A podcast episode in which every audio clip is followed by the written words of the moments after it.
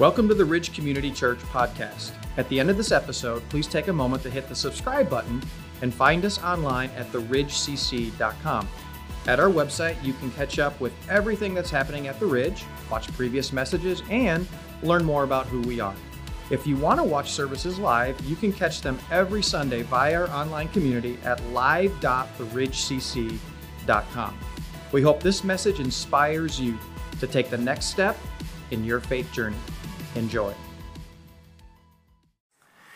Well, welcome everybody. Really good to be with you. I want to say a special welcome to all you who are joining us online, and uh, and then I'll say another special welcome since we're rolling out the welcome wagon here. Uh, special welcome to all you who are joining us, uh, are new with us, uh, whether you're joining us new online or new here in person. We've got people that are kind of stepping in with us all the time, and that's just a huge honor for us. So we're really glad that you're here uh, with us. Now, uh, if you weren't here last week. Uh, you weren't here when I got to share some, some really special news that uh, we are now beginning the process of launching the Ridge Community Church Franklin Oak Creek campus.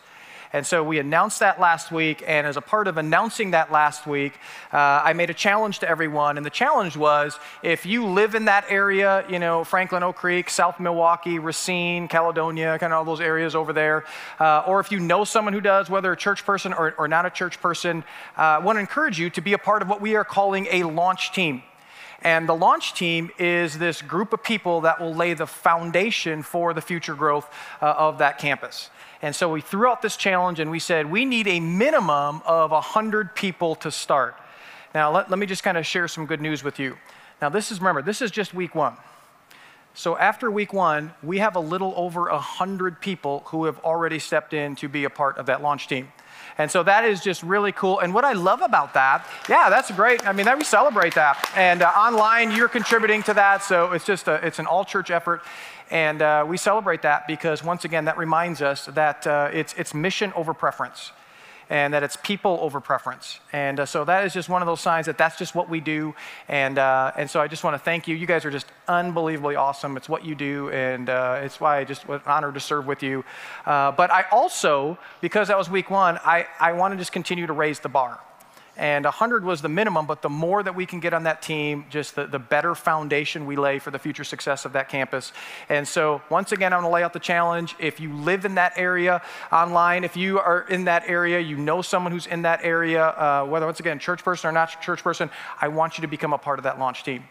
And uh, if, if you're interested in that, I want you to text launch to this number right here, and here's what's going to happen when you do uh, you'll get a form sent to you, and then I just want you to just fill out that form. And then when you send that form back, it'll go to Forrest, who's going to be the campus pastor of the Franklin Oak Creek campus.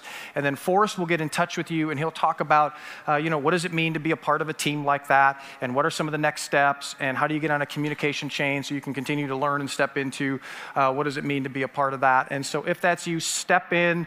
Uh, and I, I, once again, I, do I lower the bar too much? I mean, man, we raise the bar, and you guys step over it every time time, but if you're, if you're in that area, please, please, please launch, text launch to that number. Now, I want to begin by sharing with you uh, what I have, I have coined as life statements that you will commonly hear in the Mark and Donna White household. And these are statements that, uh, that we use and that we use them for our kids. And these are, these are statements where, and this is how I would describe it, okay? These are statements that I want them to remember so they will constantly push back against what I call the status quo of culture. And so I'm going to share with you just, just some of these statements, all right? Now, I don't know if they're original to me, but, you know, hopefully they are. You can take them and then, and then take credit for it. Okay, here's one of them that we commonly use. There's no such thing as can't and won't. And so when one of the kids says, Well, I can't do that, I go, mm, mm, mm, mm, mm. Can't say can't and can't say won't. Here's another one. And this was their favorite growing up. Don't follow the masses because they'll turn you into, and we go beep, beep, beep, beep, beep, beep, beep, beep. And uh, they love that one because they knew what the word was, okay, but they knew they couldn't say it, so they'd be, ha, ha, ha, ha, ha, dad, you know, all that stuff. And the idea was, hey, when all the crowd is going this way, don't go the way of the crowd. Uh, here was, here's another one that I was targeted for uh, my twin boys, and it was how you treat your mom will determine how you treat other women. And so the idea was you just can't flip the respect switch. And so, if you can't respect uh, the woman who gave her life to love and raise you, then all of a sudden you aren't going to go out into the world and treat women any different, especially your wife. And then here's the most important one Dad's always right. And that was the one that we, we said the most. Now, the reality is, is that our, our culture has all sorts of meaningful statements uh, that, once again, that I, I, would bet that, that for many of us, that we've just used and lived by these things throughout our life. Now, here, here are some of my favorite ones. Uh, you can't judge a book by its cover. You know, don't make snap judgments based on someone's appearance. Uh, here's another one. There's no use in crying over spilled milk. In other words, you know, don't, don't stay upset over something that you can't change because it's already happened. Uh, here's a, a, common one. I bet you hear this all the time. It is what it is. In other words, quit trying to control things that you can't control. And then my favorite of all of them is this Aaron Rodgers can't win the big game. Now, today we are, eh, we are beginning a brand new series called Here and Now, and I'm going to tell you where the name of the series came from in a minute. But what we're going to do is over the, the next eight weeks that we are going to look at eight what I call meaningful statements. You would call them life statements that begin the most famous message that Jesus ever gave. It's called the Sermon on the Mount. And these eight statements actually have a name to it. Uh, they're called this. They're called the Beatitudes, or as some people call them, the being happy attitudes. And I'm just going to warn you up front this is going to be a very challenging series because these Beatitudes are so counterintuitive to the, the way we think. And so, you know, we're, we're going to hear some of these and we're going to go, whoa, I don't know if I can do that, or that doesn't make, make a whole lot of sense. And if that's you, that's very normal. But here's the thing these statements actually deal with three of what I think are the most important questions that, that I, would, I would guess that most people wrestle with at some level, whether you would consider yourself a Christian or not a Christian. And here, here are the three questions that they deal with What does it mean to follow Jesus? Really? And I think this is a, this is a question that we have to have an answer to because if we don't have an answer to this question, then we will just begin to live our lives defining ourselves by all sorts of secondary issues. Uh, for the most part, uh, statistically speaking, Jesus followers, their lives don't look any different than people who don't follow Jesus. In fact, when they do uh, all, these re- all this research on what they call lifestyle choices, lifestyle choices would be things like, like marriage and sex and pornography and finances and all that good stuff. Uh, a, a followers of Jesus' life look identical, almost identical to those who don't follow Jesus. In other words, we are building our life on the same foundation that Jesus is trying to lead us out of. Here's a, a second question that the Beatitudes deal with. Well, what is the blessed life? What is the life of meaning and purpose and peace, and what does that look like? In the Beatitudes, every statement begins with the word blessed or blessed. And so, what, what does that mean? What does it mean to be blessed? Well, our culture, you know, we, we throw around that word all the time. And so, you know, you hear things like, you know, hashtag blessed baby and too blessed to be stressed and, you know, I'm so blessed. And for the most part, when someone says, I am blessed, what they mean is, I'm getting what I want or the circumstances are turning out the way I want. And so, blessed really is circumstantial. But this is not what blessed means. Blessed, for the most part, doesn't have to do with circumstances as it much it has to do with what's going on inside of us. And so it's this idea of, of happiness and fulfillment. Uh, some would say it even includes being fortunate about your circumstances in some way. Uh, I love how author Dallas Willard, he, he, he describes blessed, and he says it this way. He says, it's the highest type of well-being possible for human beings. And implied in that that can only come from God Himself. And so the idea is this is that, is that we are going to learn how to experience uh, through the Beatitudes what the most fulfilling and purpose driven life looks like. You know, this is important. And one of the reasons this is important is because for many of us, we follow Jesus, and here, here's what it kind of looks like for us. It looks like, okay, we believe Jesus died for our sins, and then he, you know, he rose from the dead, and that's just kind of the extent of it, you know? It's all about the afterlife. But Jesus came, and He came to heal your marriage. He came to set you free from your addiction or bondage. He came to empower your life. He came to give you a purpose that is bigger than any purpose that you could ever live for. So, following Jesus isn't just about the afterlife, in the Beatitudes, Jesus is saying, This is all about how you live your life in the here and now. In fact, that's where we got the name of the series. It's how can we experience the blessed life in the here and now? Which leads to the third and last question Who's going to bring it? that uh, who's going to bring that about for everybody? Where does that come from? Uh, in the Beatitudes, Jesus is going to talk about something that, that most Christians know very little about, but it's the very thing that Jesus talked the most about. And here's what he's going to talk about He's going to talk about the kingdom of God. Or uh, uh, you often hear it called the kingdom of heaven. The two mean the very same thing. Okay, well, what is that? What's the kingdom of God? Well, it has nothing to do with the afterlife.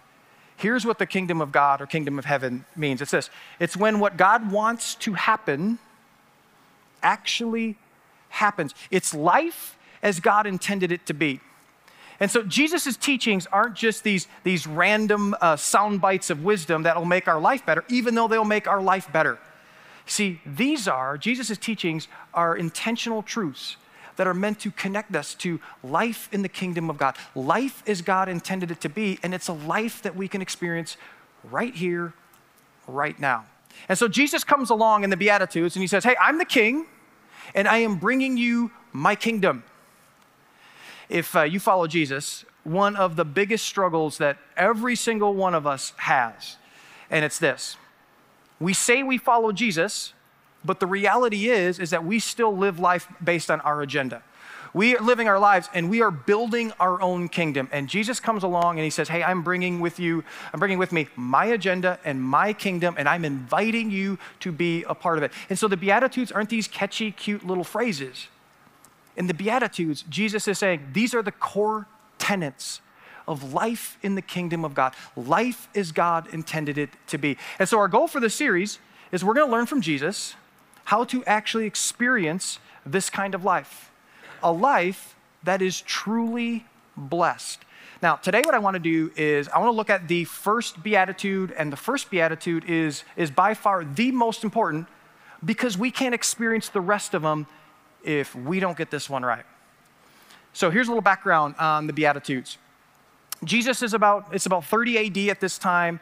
Uh, Jesus is just, is just relatively new in his public ministry. He's still gathering his disciples and he's done some teaching, he's done some healing, and people, they're kind of, they're kind of taking notice of him, and they're, but they're still wondering, who is this guy? I mean, is he a rabbi? Is he a carpenter? Is he Elvis, you know, coming back from the dead? But Matthew, who is one of his disciples, he was there at this time.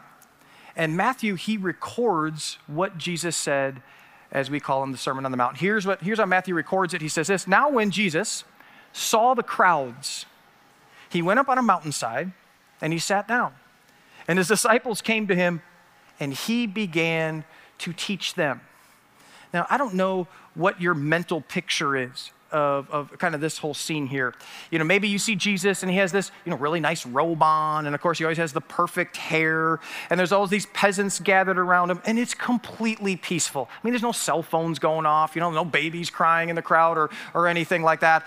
And then it's in this setting that Jesus begins to just drop these wisdom nuggets to everybody. And as he's dropping them, the crowd's going, oh, wow.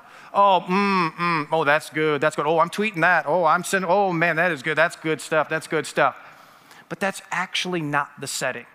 You see, the crowd that Jesus is talking to is a crowd of, of very, is a very diverse crowd. They're diverse in their beliefs, diverse in their ideologies, diverse in their expectations. And so there's a lot of tension and a lot of division very similar to what we are experiencing today. And so Matthew says that Jesus sat down. And when a rabbi would sat down, this was like a position of authority for a rabbi. And so he sits down and he's beginning to talk to them about what does the rule and reign of God look like in the world today. And so he starts and then gives us the first beatitude. He said, Blessed are, and so there's our word again. He starts it off. Blessed are. You know, it's really easy for us to just kind of dismiss the, that word kind of blessed and all the ones that are going to follow it and just the sayings that Jesus is going to put out here. And it's going to be like, you know what? Those are so simple and yet they're so ancient. But if you go online and you go on social media, you will see that people are still longing for this sense of divine blessing in their lives. Uh, in 2000, there were, in the year 2000, there were actually about 50 books written during that year that had the title of happiness attached to it. In 2008, that went up to 5,000. Now, when something goes from 50 to 5,000 in eight years, that is called a trend. Uh, Yale University actually has a class, and the class is on the subject of happiness. And it has become the most popular class in the school's history. In fact, the teacher who teaches it he talks about, uh, as he talks with students about why they're taking it, and he says he hears this every single time. He says, the students will say, Well, I just want to change in my life. I want to learn how to be happy. I hear that, I'm going, like, you, you got accepted into the most prestigious university on the entire planet, or one of, and you're looking to be happy? I mean, I want you to think about this as a culture, we have more access to so much. We have more access because of technology and just uh, resources, more access to experiences. But the reality is, is that people are still desperately searching for where does happiness come from? Well, Jesus is going to tell us. And he says, here's where it comes from Blessed are the poor in spirit. And when Jesus said that, the crowd that was listening would have thought, wait a minute, wait, okay, you're going to talk to us about the kingdom of God, and, and that's what you gave us? Poor in spirit? No one was expecting that. Poor in spirit. Okay, Jesus, what is poor in spirit? Well, there's been a lot of a lot of discussion about what poor in spirit means over the years. And so there's some options that we can go with when we think about what, what it is. You know, one of the options we hear poor in spirit, and here's what we think it means, you know, material poverty. That he is saying, Blessed are you when you're poor that God is against wealth and he's against stuff. And the reality is, is that God does show a bias to those, to those who are poor. And I think we, that has an implication for us. But that's not what Jesus means here. You know, it could also mean this it could also mean the absence of self worth. And this is the whole idea that we have this, what I call a self loathing mindset, which you'll see uh, a, a, lot of times with, with people who are religious, people who follow Jesus. And the self loathing mindset is, oh, I'm just a horrible person oh, I'm just awful, woe is me. And we constantly denigrate the self, and because uh, we think that God's actually attracted to that whole mindset. If you've been around here any period of time, you've heard us say this that the value of something is based on what someone else will pay for. And Jesus paid for us with his life. So it's in the death of Jesus that we see that we are all of the utmost value to God. So it doesn't mean that. So then what does it mean? Here's what that word poor means it means this it means to shrink, to cover, or to cringe. So here's what Jesus is really saying in the first beatitude. He's saying this. He's saying, happiest is the person. And remember, this is the first one, so it's got to start here. Happiest is the person who realizes they are completely destitute, utterly helpless, who realizes their absolute need for God. I was trying to come up with an image that would really capture what Jesus was saying here. And the only image I could come up with is the image of a newborn. And uh, a couple weeks ago, one of our, our staff people, uh, a staff team, she uh, became a grandma uh, for the very first time, and a very young grandma at that. And so she brought in her, her granddaughter for the very first time. And so she's, you know, she's holding her granddaughter, having a lot of fun, and cute as all get out. And, uh, and so as she's holding her granddaughter, uh, me and some other staff members there, and so she goes, Here, hold her. And so I love kids, okay, and I love babies. And so I'm holding, having a little fun and all that stuff, playing with her. When someone goes, Man, Mark, you're going to make a great grandfather. I handed that baby back and I said, You're fired. You never say that ever again. No, I didn't say that. I didn't say that. But the idea is, the idea is, is, is I want you to think of a, think of a newborn. And what is the, what's the posture of a newborn? A newborn is completely dependent on their mother and their father for all of their needs. And so when Jesus starts off with this first beatitude, he's saying, Let me give you some perspective of how things look from God's eyes. We are the newborn and we are completely dependent on God for all our needs. And you know what? When we get to that posture, that is the best place, that is the happiest place that we could be. In other words, happiest are those who understand that they are completely dependent on God's mercy and grace every single day. Now, here's the big challenge with this nobody, I mean, nobody wants to be in this, this place of dependence. I mean, we, we do our best to get out of any place of dependence like this. And as a result, most people, they don't experience or don't have poverty of, spirit, uh, poverty of spirit. what they have is middle class of spirit or elite of spirit. And both of these come with huge challenges. You know, the challenge of having a middle class of spirit is being middle class. And there's nothing wrong with being middle class, but sometimes it can be the mindset that comes with middle class. And here's the mindset the mindset is, I'm entitled. And the reason I'm entitled is because, well, you know what? I've earned everything I have. And so the reason why we don't show compassion on other people or a little mercy on other people is because, well, I've done it. So why can't you? Well, listen, God, look at my life. Look at the life I've built. But then there's the elite of spirit. And the challenge with the elite of spirit is that the elite of spirit is I don't give a rip about what others and God thinks about me because you know what? I want to be the God of my life. And so, you know what? I want to run the show. I want to call the shots because life is all for me and about me. The root of both of these is something, unfortunately, I am very, very good at, and that is this right here pride. Pride. Now, in our culture, we don't talk about pride a whole lot, except we talk about it in a good sense. You know, we say things like, you know, uh, we take pride in where we came from, or we have pride in our family and in our kids. But here's what pride means here's the definition of pride pride is not thinking too much of myself, pride is thinking of myself far too much. It's the disease of I and me. Well, I can fix that. I'm strong enough to overcome that you know what? I can write a better story in my life than God can. I, I, me, me. You know what? I really don't need God. A few years ago, I was reading this, this really fascinating article in Time Magazine, and it was called The, the Me Generation. And the whole article uh, was talking about how cell phones are turning us into narcissists because we're always thinking about, you know, what are other people thinking of me? Let me show you this picture. So there's a, there's a term psychologists are using, and maybe you've heard it before. It's called the spotlight effect. And what the spotlight effect is all about, and they usually use it to apply to teenagers, the spotlight effect is all about how, how teenagers have become very self conscious. And the reason that they're self conscious is because they think that everybody is, is thinking about them.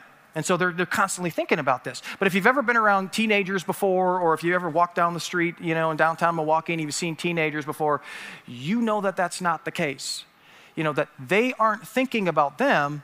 This picture, really, what's going on is that everybody is just thinking about themselves. And so the spotlight effect, the reality is, is that spotlight effect, it doesn't just relate to teenagers I think there's an adult version of the spotlight effect. Uh, there's another term that, that psychologists are, are, using. It's becoming a lot more popular. And this is a, a great, great term. Listen to this word right here. Uh, narcissistic injury. How do you like that one? Like, hey, I have narcissistic injury, you know? Even if someone diagnosed that to me, I'm like, I am not saying a word on that one, you know? I'm keeping that to myself. And so they're, they're using this phrase more and more and more and more. And here's the definition of this. So this is a great definition. You'll love this. A narcissistic injury occurs when narcissists, which remember, they're saying you know, the more we use our cell phones, we're seeing that this is happening more and more and more and more, react negatively to perceived or real criticisms or judgment. So you, someone comes up to you and they actually, you know, they, they love you, but they really are pointing out something that's wrong. You know, don't judge me. Don't you judge me. Boundaries placed on them. I can do whatever I want to do. And or attempts to hold them accountable for harmful behavior. You know, so I do something wrong, but I think nothing should happen to me that's wrong. In other words, no consequences allowed. Or it's as the Old Testament book of Judges says time and time again everyone did what was right in their own eyes. And I always add this because their own eyes are all that matters. Now, it doesn't matter, you know, how do you define it? The bottom line is it's all pride. And pride is the enemy of life in the kingdom of God because it's attributing to oneself the honor and glory that only God deserves. It's why when you read through the Old Testament and the New Testament, the entire Bible, you will see God can't stand a prideful spirit. Here, here's some examples. And just notice the just notice the strong language. To fear the Lord is to hate evil. And listen to this. You got to be, I hate pride. Well, I thought God was loving. Yeah. Because he's loving, he is going to hate pride because he knows the damage and devastation that pride does to our life. I hate pride and arrogance, evil behavior, and perverse speech. Here's another one The Lord detests all the proud of heart. Be sure of this they will not go unpunished.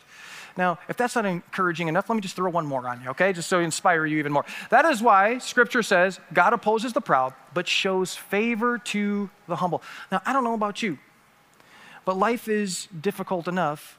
The last thing I want is God working against me. You see, the reality is we think we're self made people. But here's what I want you to think about we had no say when it came to our strengths and weaknesses. And we had no say to our ethnicity, our country that we were born in, to the family that we were born in. We had no say to just the gifts and abilities that we have. You see, the reality is, is that we need more help and got more help from a providence outside of us than we'd like to admit. But the good news is this if we would just embrace that reality, we get to experience the second part of Jesus' Beatitudes. And every Beatitude has a second part. And the second part is always here's how this benefits you. Here's what the second part is Blessed are the poor in spirit, for theirs is the kingdom of heaven.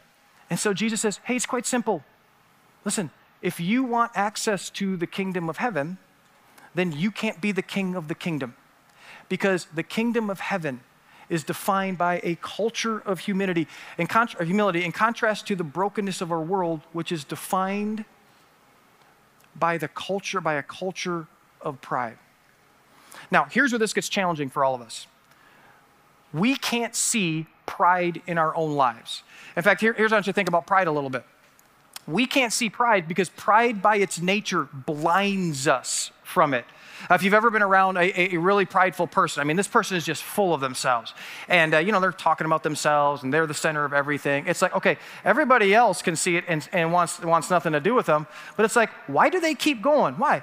Because the more prideful they are, the more they love themselves. And it kind of keeps going and going and going and going. And if we do recognize any sort of pride or arrogance in us, we just kind of minimize it. We're like, oh, that's not a big deal. You know, it's not really hurting anybody. So let me meddle with you a little bit. And I'm going to meddle with you by this question. Uh, do you see any of this in yourself? Okay, so I'm gonna, I'm gonna, I'm gonna give you a couple questions, and then I just want you to see, do you see any of this in yourself? And listen, I don't want you to raise your hand, okay? I mean, you know, you, you might want to raise your hand. I wouldn't, okay? And don't raise the hand of the person next to you as well when I go through these questions. So here, here, here's a couple questions, and just see if these, these settle in with any of you. Is there anyone you think is not worthy of your time? I mean, you see that person and you're like, you pretend you're not there or you go somewhere else. I mean, is there anyone that's not worthy of your time? Here's another one. Do you ever get offended when someone asks someone else to do something when they should have asked you? And you just, that's, that's offensive to you. If you're a man, do you get particularly defensive about something pointed out to you by a woman? Women, I'm not going to leave you out. If you're a woman, do you get particularly defensive about something pointed out to you by a man? Do you ever hear about another person's problems and feel better about yourself because it didn't happen to you? That's ever happened to you before? When hearing someone tell a story, are you waiting for your name to be mentioned or included in the story?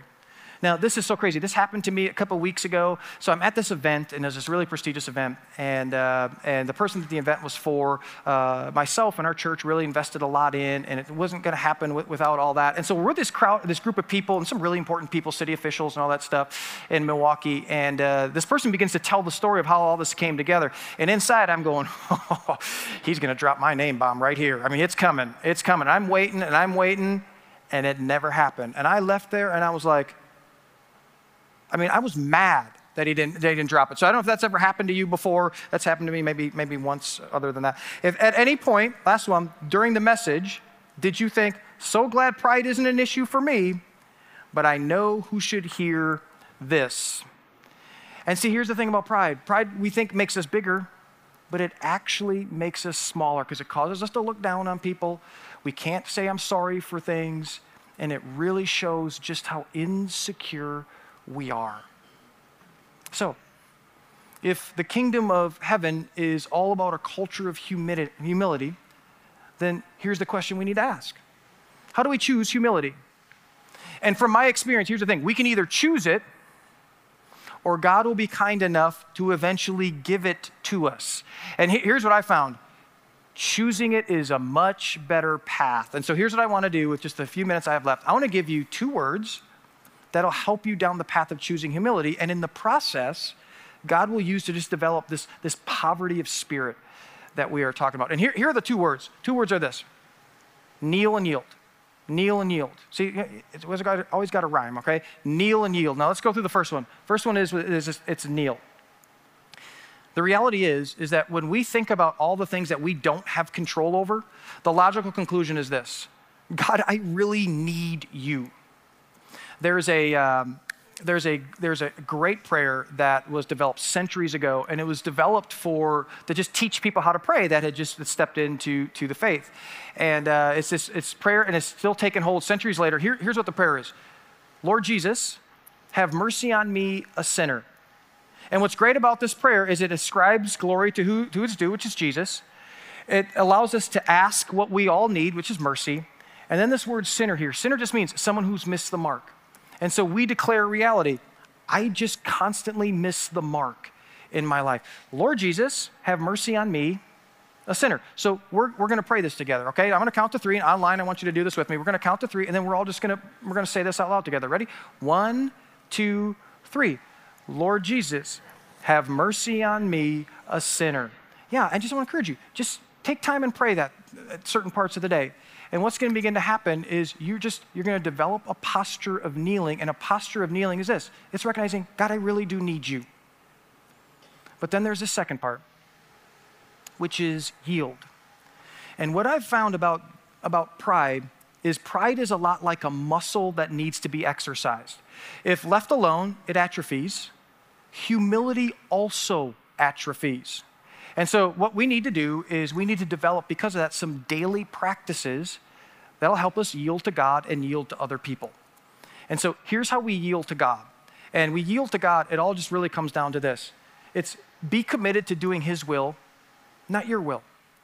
Now, here's what often happens, and this happens to all of us, okay? It's, okay, we know that God wants things one way, we want things another way, and then here's what we do there's clashing there's tension. And here's what we do most of the time. You know who wins the clash? We do.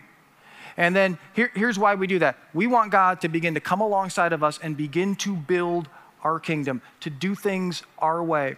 And do you know why we do that? At the core, it's pride. It's we think we know better, we think we can do better, we want control of our lives.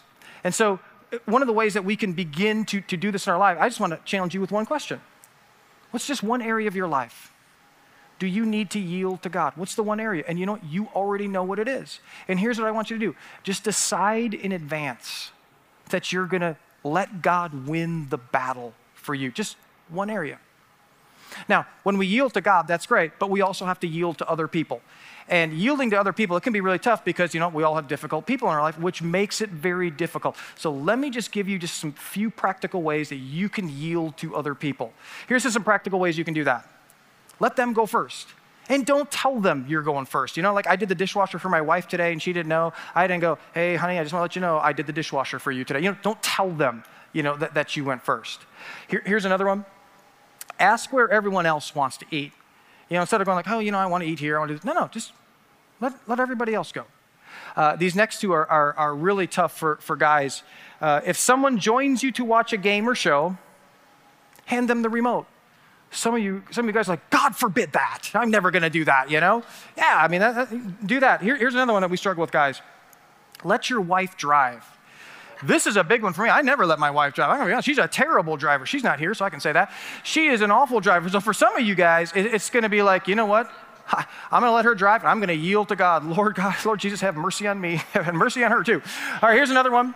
Uh, text someone you don't like and just wish them a good day. Just wish them a good day. Here's another one. Tip well. Uh, people who follow Jesus are known for being poor tippers. Tip well. Tip well at a restaurant. Here's another one. Set your alarm to go off randomly through the day and pray, Lord Jesus, have mercy on me, a sinner. Here's another. When you're on social media, don't feel like you have to give your opinion on everything. It's okay to agree to disagree and do it in silence. Last one. Ask, what would Jesus do? And then take the next step. and actually do it. Find ways to put yourself last rather than always being first. So, Jesus, as he gives us this vision for what does life in the kingdom of God look like, he starts with this Blessed are the poor in spirit, for theirs is the kingdom of heaven. And I really believe that if we were to unleash a community of people who are truly poor in spirit, it could really have a big impact on changing this community, which is so broken. And I realize that humility is not something that is we kind of see on the grid, so to speak. But when you see someone who's truly humble, I mean, there's just something attractive about that. So I want you to pursue poverty of spirit.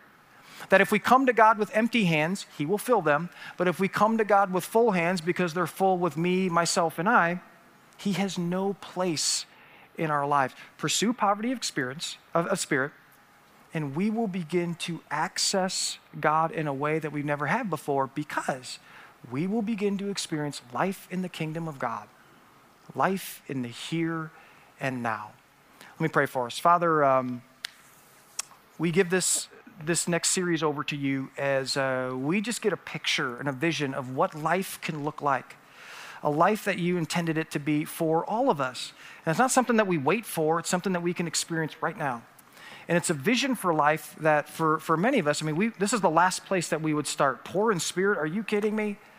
But it makes complete sense. Because when we really understand, hey, you're God, and we're not, and we really do need you. We depend on you more than we realize already. God, when we just settle into that and embrace that, we will have access to you in ways that up to now maybe we've never experienced before. So be with us as we go through this journey. God, we thank you that we can just explore this together. I pray decisions will be made as we go through this. And uh, as a result, we will begin to experience life as you intended it to be. And we pray this in Jesus' name. Amen. Thanks for listening to the Ridge Community Churches podcast. If you live in Southeast Wisconsin, we'd love to host you at one of our weekend services. For directions, service times, and more about our kids and students' environments, visit us at theridgecc.com. That's theridgecc.com.